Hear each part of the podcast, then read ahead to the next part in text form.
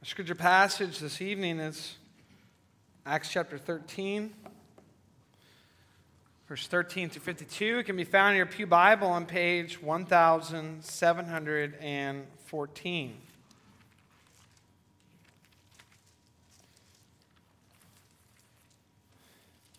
As I've said before, since we've been going through uh, the canons of Dort, the heads of doctrine, or the points of doctrine, um, it's hard to take one scripture passage that really clearly teaches what is so amazing about God's grace, and the different aspects of it.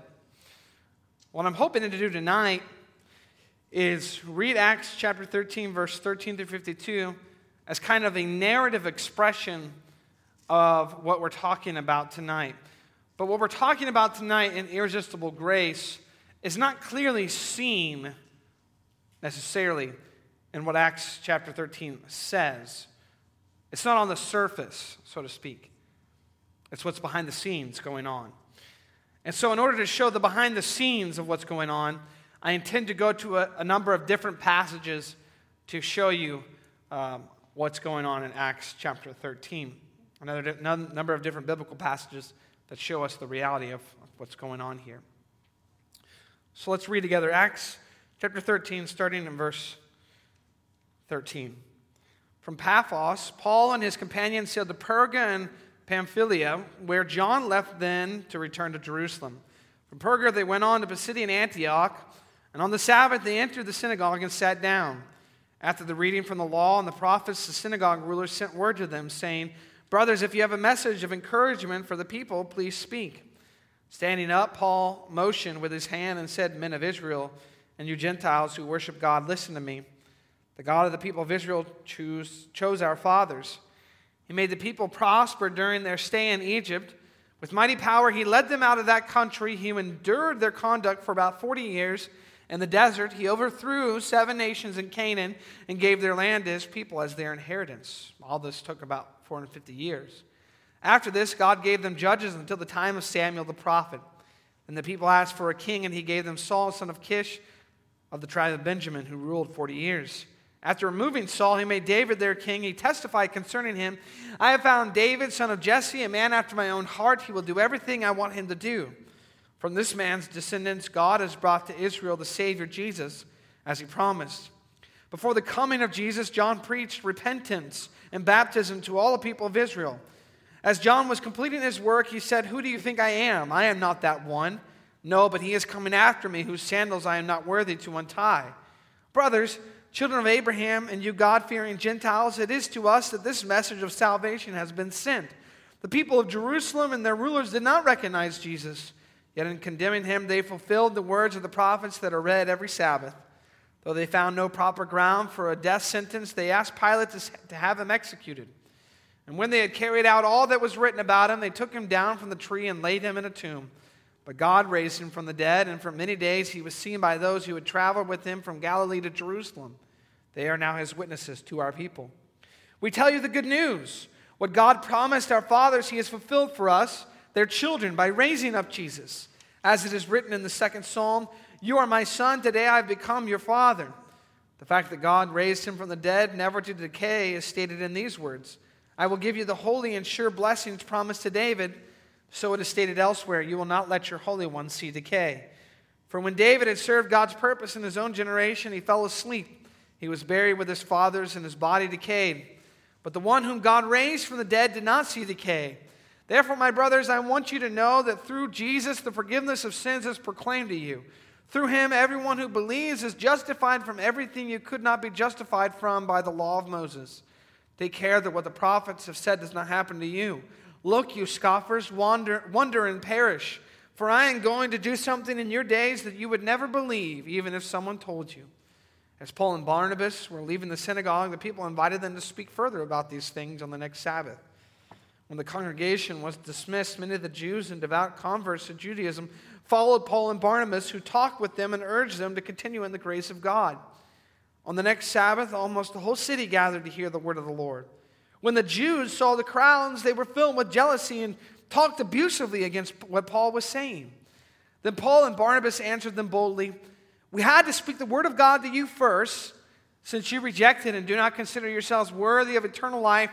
We now turn to the Gentiles, for this is what the Lord has commanded us. I have made you a light for the Gentiles, that you may bring salvation to the ends of the earth. When the Gentiles heard this, they were glad and honored the word of the Lord, and all who were appointed for eternal life believed. The question that must be asked concerning Acts chapter 13 here is uh, what makes them to differ? These Jews who heard this gospel proclamation in the synagogue on Sunday and the Gentiles who believed, what makes them to differ? And I hope uh, that is what we can discover today as we look at the fourth head of doctrine and the canons of Dort, what is sometimes or oftentimes called irresistible grace.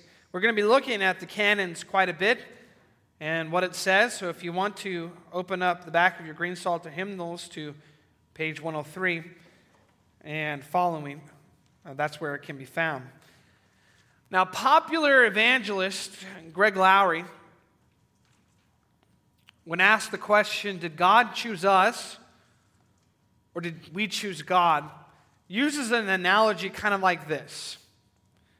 Let's say life is like you're on this highway, multi lane highway, and you're following along this highway like so many others in this world. And you see that there's this exit. And there's not a sign that marks what this exit is going to.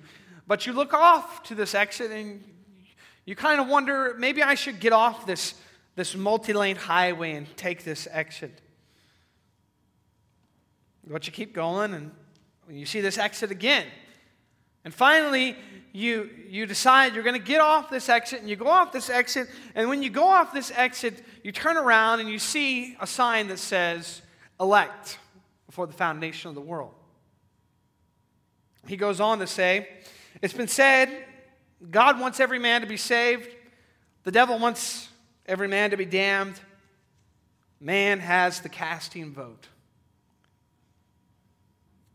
You want to find out if you're one of the chosen ones, one of the elect?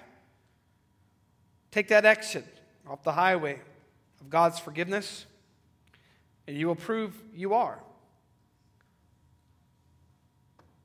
Although he means good by answering the question in this way, he makes election ultimately determined by the individual's choice rather than the sovereign decree of God. Almost as if to say, if you are one of the elect, it's because you chose to be one of the elect. And this kind of answer really begins with the presupposition, doesn't it?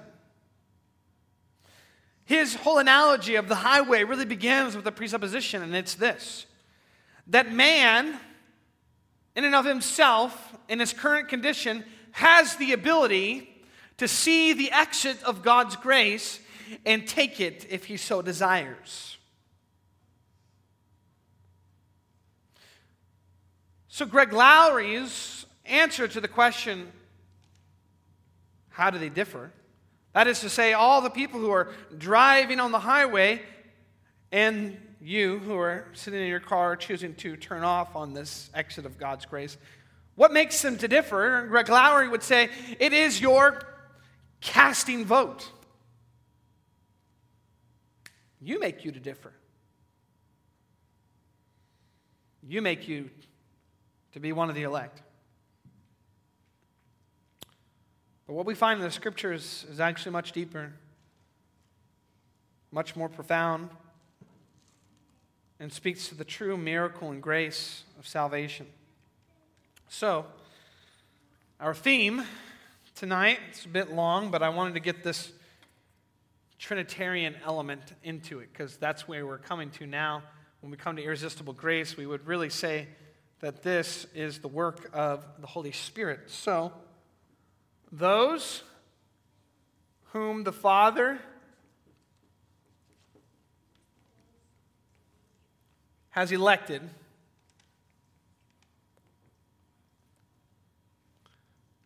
and Christ has died for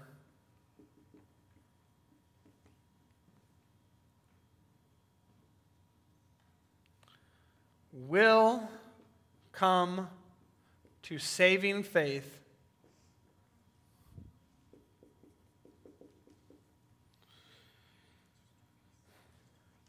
through told you it was long the supernatural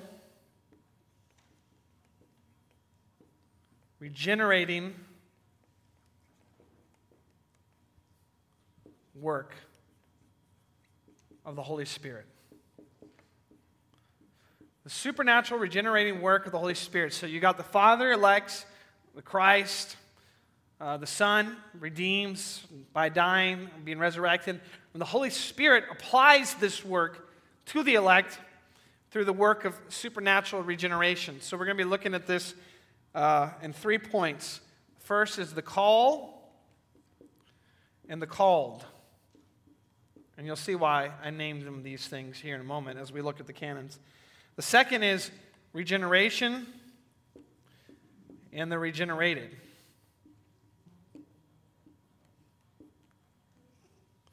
Third is faith and the faithful.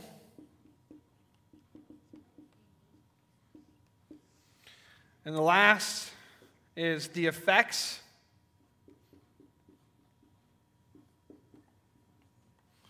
and the means. The effects and the, in the means. So the way this works out is the call and the called is Articles 7 through 10. Uh, the re, uh, regenerate, regeneration and the regenerated is Articles 11 through 13. Faith and the faithful, Articles 14 and 15. And the effects and the means are Articles 16 and 17 of that third and fourth head there. So let's look at this this first point, and I erased it for no reason. The call and the call, okay? The call and the call. I told you when we read um, that passage in Acts that we're going to be looking at what makes them to differ, okay? What makes those Jews who heard the gospel in the synagogue and those Gentiles who came to faith differ? What makes them separate from each other? And in order to kind of see what's going on behind the scenes in Acts chapter 13, we're going to look at 1 Corinthians chapter 1, starting in verse 22. Paul, in describing the nature of the gospel, says these words Jews demand miraculous signs, and Greeks look for wisdom. But we preach Christ crucified, a stumbling block to Jews and foolishness to Gentiles. And verse 24 here is key. But to those whom God has called, both Jews and Greeks, Christ, the power of God and the wisdom of God. So here's Paul's answer to the question going on in Acts chapter 13. And we get keyed into it when we hear that those who were appointed believed, right? And that is the difference between those who come to faith in Christ and those who reject salvation is the call. It's the call. In 1 Corinthians chapter 1, Jews demand miraculous signs, Greeks look for wisdom. These are people who are wanting something more in order to place faith in Christ. But Paul says, We preach Christ to those whom God has called. The preaching of Christ is a stumbling block to Jews, foolishness to Gentiles, but to those whom God has called, both Jews and Greeks, Christ, the power of God and the wisdom of God. And this is exactly the truth that Article 7 and Article 8 of the Canons of Dort describe. Article 7 says, This mystery of his will God revealed to but a small number under the Old Testament, that is to say, to the people and nation of Israel. Under the New Testament, the distinction between various peoples having been removed, he reveals it to many. And the cause of this dispensation, or you could say the reason for the difference, is not to be ascribed to the superior worth of one nation above another, nor to their better use of the light of nature, but results wholly from the sovereign good pleasure and unmerited love of God. I just say that the difference is the call. The difference is found in God's mercy or grace. The way Paul would say it in Romans 9 is I have mercy on whom I have mercy, and I will harden whom I harden. That is to say, then, maybe we would say, like Paul supposes someone would say in Romans 9, how does he still find fault? So in Article 8, we have these wonderful words from the Canons of Dort. As many as are called by the gospel are unfeignedly called. This is kind of an old fashioned way of saying they are seriously called. They are called seriously. For God has most earnestly and truly declared in His word what is acceptable to Him, namely that those who are called should come unto Him. And He also seriously promises rest of soul and eternal life to all who come to Him and believe. What Article 7 is saying is the difference is found in God, not in man contrary to what Greg Laurie says and many others like him say. But unless someone were to say then, well, what use has the gospel if the difference is found in God? We are told by the canons of Dort that the sharing of the gospel, the calling of the gospel that goes out, is not a false call. It's not a not truly meant call. It is a serious call. And it is a true and sincere promise of God that all who believe in Jesus Christ will receive forgiveness of sins. And it is a true promise to those who believe that they will find rest. Therefore, Article 9 goes on to say, we should not see any fault in the gospel that we proclaim, nor in the Christ who is offered in the gospel, nor of God who calls men by the gospel and confers upon them various gifts, but those who are called by the ministry of the word refuse to come and to be converted. In fact, what we should see here is that the fault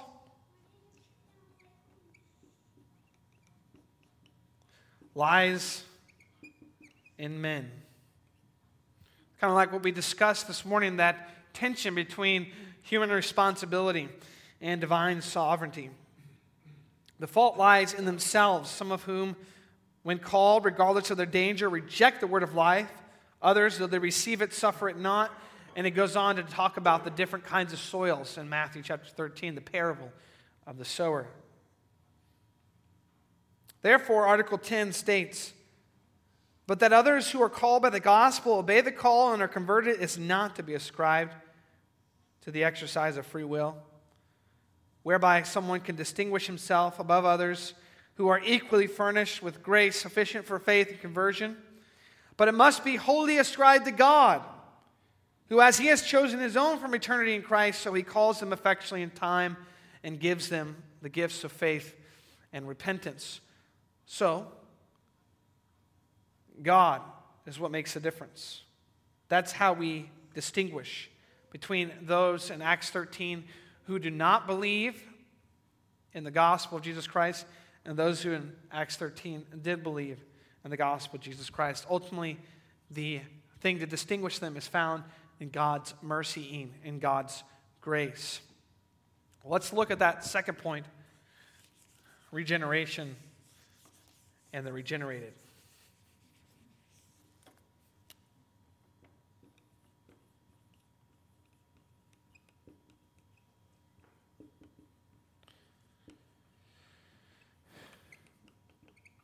Big word.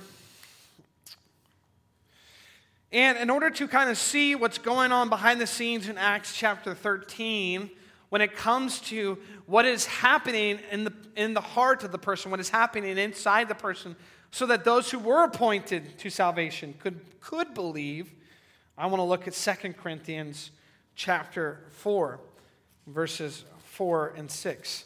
2 Corinthians chapter 4, verses 4 and 6 speak to the miracle, the nature of regeneration. It says this The God of this age has blinded the minds of unbelievers so that they cannot see the light of the gospel, the glory of Christ, who is the image of God. For we do not preach ourselves, but Jesus Christ as Lord, and ourselves as your servants for Jesus' sake. For God, who said, Let light shine out of darkness, made his light shine in our hearts to give us the light of the knowledge of the glory of God and the face of Christ. So some are unbelievers, but what are we to say of us? Verse 6 describes the character, the nature of regeneration. For God, who said, Let light shine out of darkness. So God, in the same way of creation, said, Let there be light, made his light shine in our hearts. That's regeneration to give us the light of the knowledge of the glory of God in the face of Christ, that we may look upon Christ and find him beautiful and find him to truly be a Savior and find salvation, forgiveness of all our sins in him. This is what Article 11 describes this character of, sal- of regeneration. And it says here in Article 11 that it's not only an inward reality, but also an outward reality. And it says it by saying these words when a God accomplishes his good pleasure in the elect or works in them true conversion, he not only causes the gospel to be externally, that's outwardly, right, preached to them, not only powerfully illuminates their minds by his Holy Spirit that they may rightly understand and discern the things of the Spirit of God. So that's an outward reality. But by the efficacy of the same regenerating Spirit he pervades the inmost recesses, the inward reality of man. He opens the closed and softens the hardened heart and circumcises that which was uncircumcised, infuses new qualities into the will, which, though heretofore dead, he quickens from being evil, disobedient, and refractory. So there's an outward change of our mind. There's an outward giving of the gospel, but there's also an inward changing of our heart. And we can look at verses like Jeremiah 31 or Ezekiel that talk about the stone heart being replaced with a heart of flesh, or the inward change so that the law is written on our hearts rather than simply being pressed upon us outwardly. This is what's going on in regeneration. This is what Paul describes in 2 Corinthians chapter 4 verse 6 that the light of the knowledge of the glory of God in the face of Christ is being shown in our hearts prior to us believing and having faith. So, those Gentiles who were appointed to believe in Acts chapter 13, the reason they were able to proclaim faith in Jesus Christ is not because they were wiser or somehow had more light of nature that they could come to faith in Christ, unlike these Jews. But the reason that they came to faith in Jesus Christ is because God's light shone in their hearts to give them the light of the knowledge of the glory of God in the face of Christ because they were regenerated by the Holy Spirit, that they may come to faith in Christ and believe in Him. Article 12 says that this act of regeneration, renewal, new creation, resurrection, resurrection from the dead, making alive which God works in us without our aid, is an entirely supernatural work. Or, in other words, it is entirely a work of God.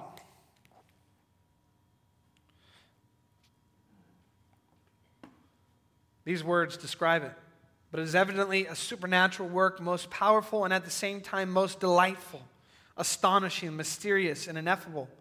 Not inferior in its power to the creation or the resurrection from the dead, as the scripture inspired by the author of this work declares. That's an amazing statement to me. that's being made. That the salvation that is rendered in our hearts by the regenerating supernatural power of the Holy Spirit who is applying the work of Christ and the foreordained election of God the Father to us is not unlike the power of creation. That is to say, when we open up God's Word and we read Genesis 1, and we hear those words of power from God, of Him bringing into existence all the stars in the sky and all the planets and the oceans and the land and all the creatures that we can imagine. We are to think that is the same kind of power that takes my dead, sinful, cursed heart and mind and renews it that I may come to faith in Christ.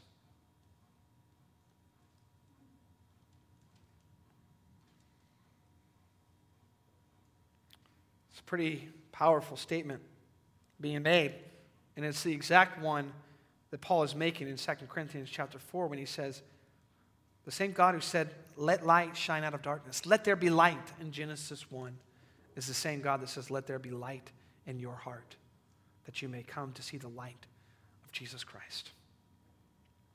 Therefore, Article 13 says that at the end of the day, what's really truly going on in the miracle of regeneration beyond what we have given to us in the words of Scripture is a mystery. The manner of this operation cannot be fully comprehended by believers in this life. Nevertheless, we're satisfied to know and experience that by His grace, we are enabled to believe with the heart and to love our Savior. And that leads us to those things that typically follow the work of regeneration and that is uh, faith and repentance. So let's look at the third point faith and the faithful. So, unless we were to say then at this point that, well, regeneration is the work of God, but then at that point uh, we're on our own to place faith in Christ, the, the canons continue forward, talking about how um, not only is regeneration an entire work of God, but also faith and repentance are gifts of God, not something that we can boast in bringing to the table of salvation ourselves. And of course, what better passage to look at concerning the gift of faith than Ephesians chapter 2, verses 8 and 9. So, not only is regeneration occurring in Acts chapter 13 when those Gentiles who were appointed to believe believed, but the giving of the gift of faith is occurring as well. And that's why Paul says in Ephesians chapter 2 it is by grace you have been saved through faith, and this is not from yourselves. It is the gift of God, not by works, so that no one can boast. So the grace and faith equals a gift. In the Hebrew or in the, the Greek, these are, are seen as a unit, and therefore the antecedent or the thing that comes before the statement of being a gift of God is both these things grace and faith. They're, uh, they're both a gift given by God. It's not something we've earned, uh, it's not something we can boast in. We are entirely God's workmanship. And this is exactly what Article 14 is seeking to proclaim concerning the teaching of Scriptures that faith, therefore, is to be considered the gift of God not on account of its being offered by God to man. That is to say, when we hear these words, gift of God, often we can think that what's happening is God is wrapping this really nice present, and if you so wish or desire to open it, you can do so. But if you don't want to open it, you don't have to do so. Well, that's not what's being stated here when we read in Ephesians uh, 2 8 and 9 that faith, that grace and faith is a gift of God. It says, not on account of its being offered by God to man to be accepted or rejected at his pleasure, but because it is in reality conferred upon him, breathed and infused into him, nor even because God bestows the power or ability to believe and then expects that man should, by the exercise of his own free will, consent to the terms of salvation and actually believe in Christ, but because he who works in man both to will and to work, and indeed all things in all, produces both the will to believe and the act of believing also. Now, this is profound. These are difficult words, um, kind of old language, but this is what I would help you to see that's going on here. That the faith is produced in us by God. That God, in His grace, produces in us both the will to believe and the belief itself. That God does not leave us simply in a regenerated state, but by renewing our will, gives us the desire to place faith in Jesus Christ and gives us the faith itself. That's what's being said when we say that uh, faith is a gift of God. And Article 15, of course, says that God's under no obligation to confer this grace upon any. For how can he be indebted to one who has no previous gifts to bestow as a foundation for such recompense? What's being stated here is if grace is truly to be grace, it cannot be demanded. God is not required to grant this grace to anyone. He grants it to those whom he desires to grant it to. We do not have anything in our own self to have or be deserving of anything that is given to us in grace.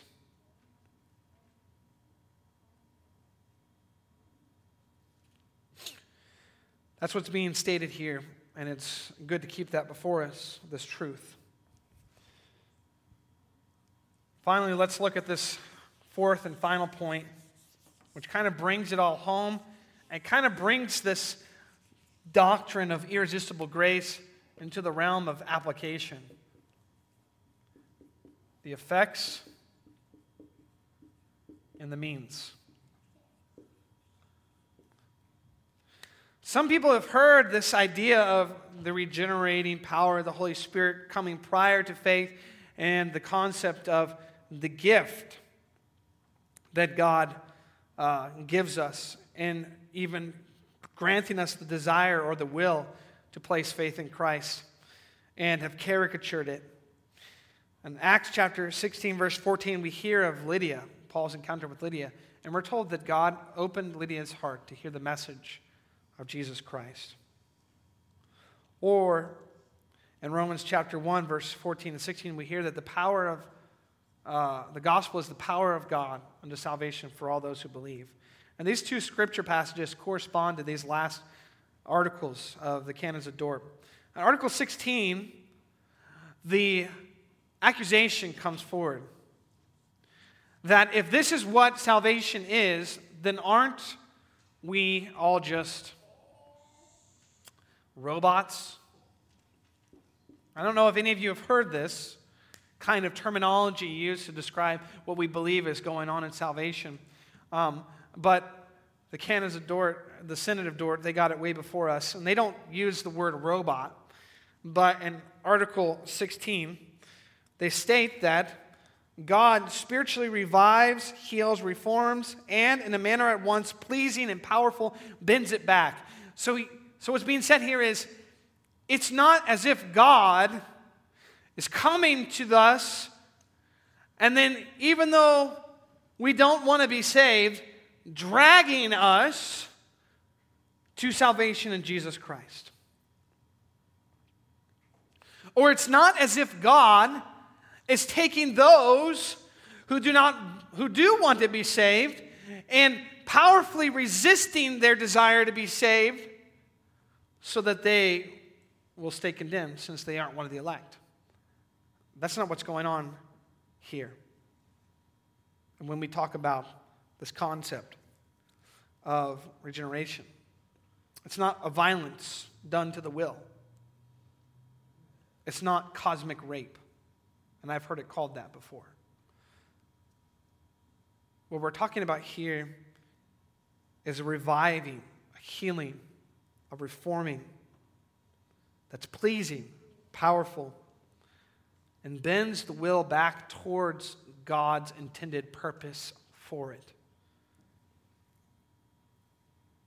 Therefore, in Article 16, it says, But as man by the fall did not cease to be a creature endowed with understanding and will, nor did sin, which pervaded the whole race of mankind, deprive him of the human nature, but brought upon him depravity and spiritual death. That is, we have the image of God, it's been distorted, not destroyed, right?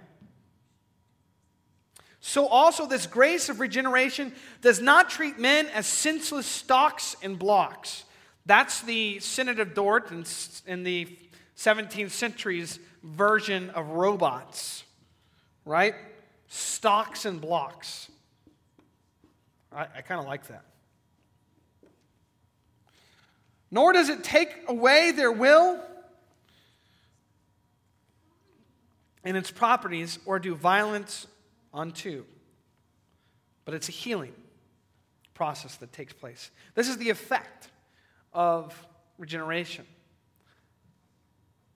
that then turns man's heart back to God. It's what's going on in, in Acts chapter 16 when we're told that God opened Lydia's heart to hear the message of the gospel preached from Paul. Does that sound like cosmic rape to you? Does that sound like a violence to the will of man? Does that sound like robots or stocks and blocks? Of course not. This is a great and wonderful and precious grace of God being displayed for us. Yet, nonetheless, we can then say if God does every one of these steps, if He is the ultimate sovereign in all these things, then what then is left for the preaching of the gospel? I mean, I'm sure many of us have heard this before. If God determines all who saved, and they are going to be saved no matter what, then why share the gospel? Why preach?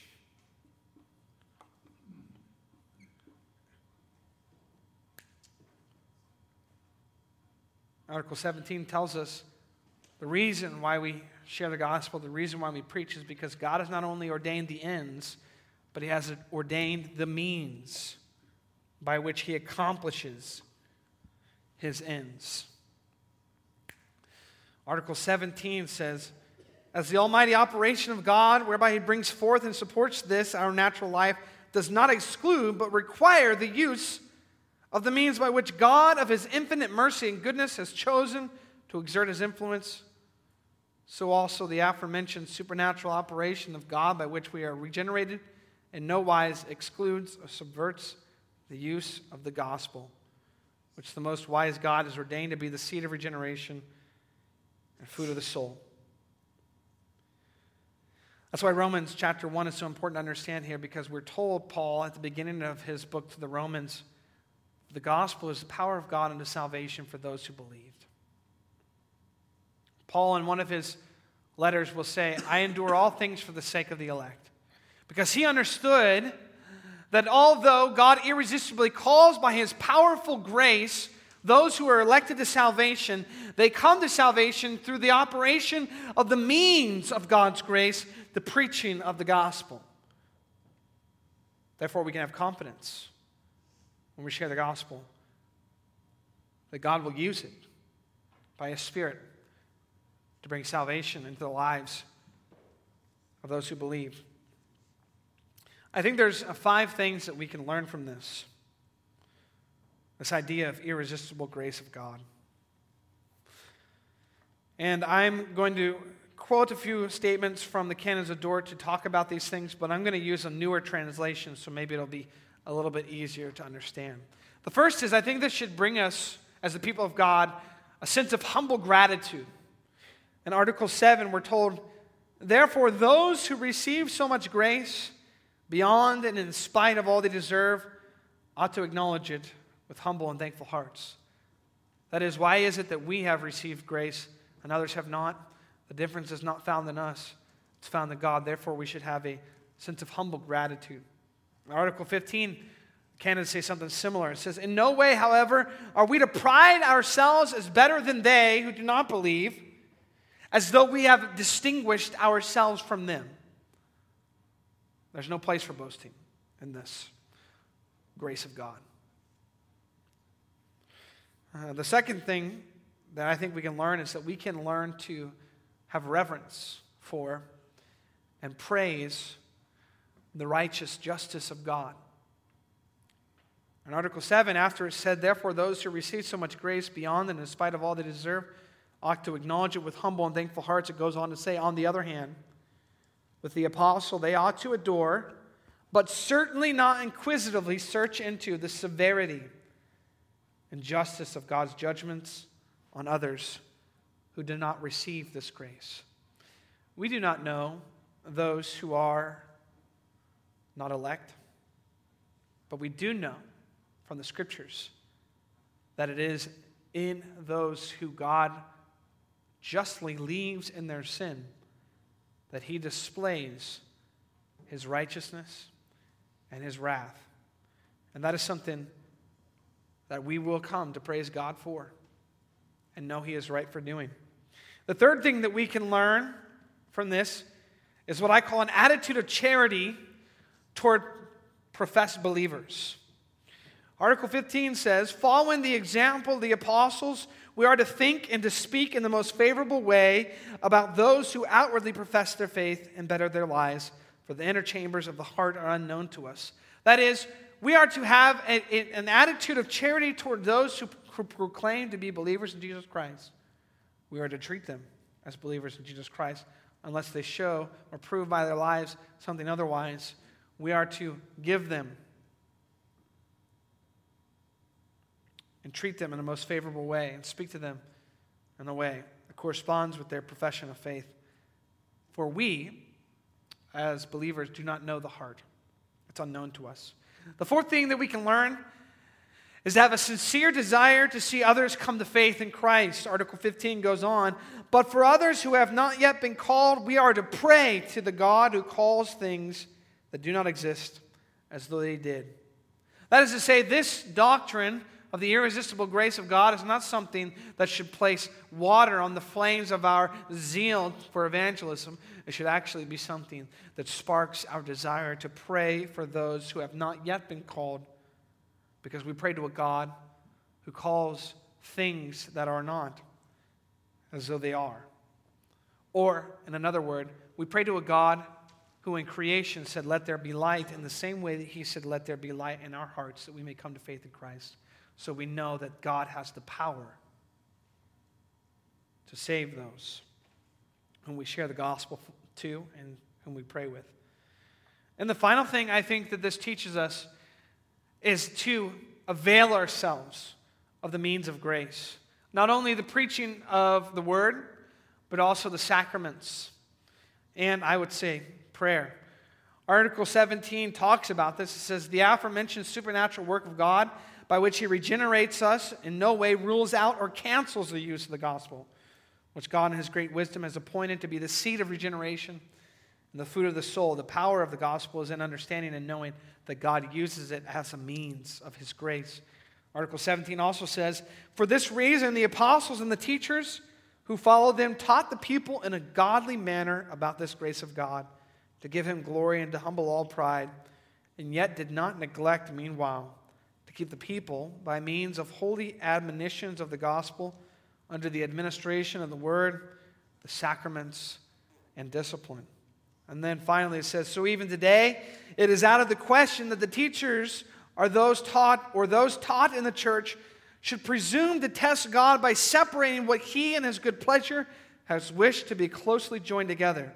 For grace is bestowed through admonitions, and the more readily we perform our duty, the more lustrous the benefit of God working in us usually is, and the better his work advances. So, people of God, this teaching of the irresistible grace of God should call us to throw ourselves upon and to avail ourselves of the preaching of the word, to improve upon our baptism, and to participate in the sacrament of the Lord's Supper, that that grace of God which he has given to us may be strengthened, may grow and we may find that we truly have a Savior who has redeemed us through and through.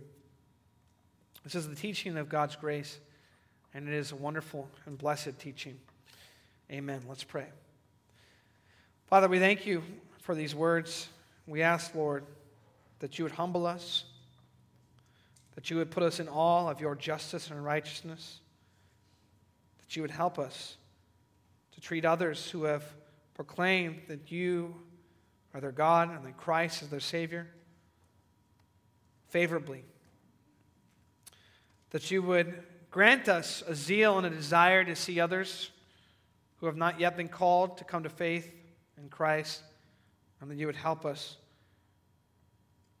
to see the good in the preaching of the gospel, the power in it, and that you would help us to desire the use of the means of grace and the preaching of the word, baptism, and the Lord's Supper.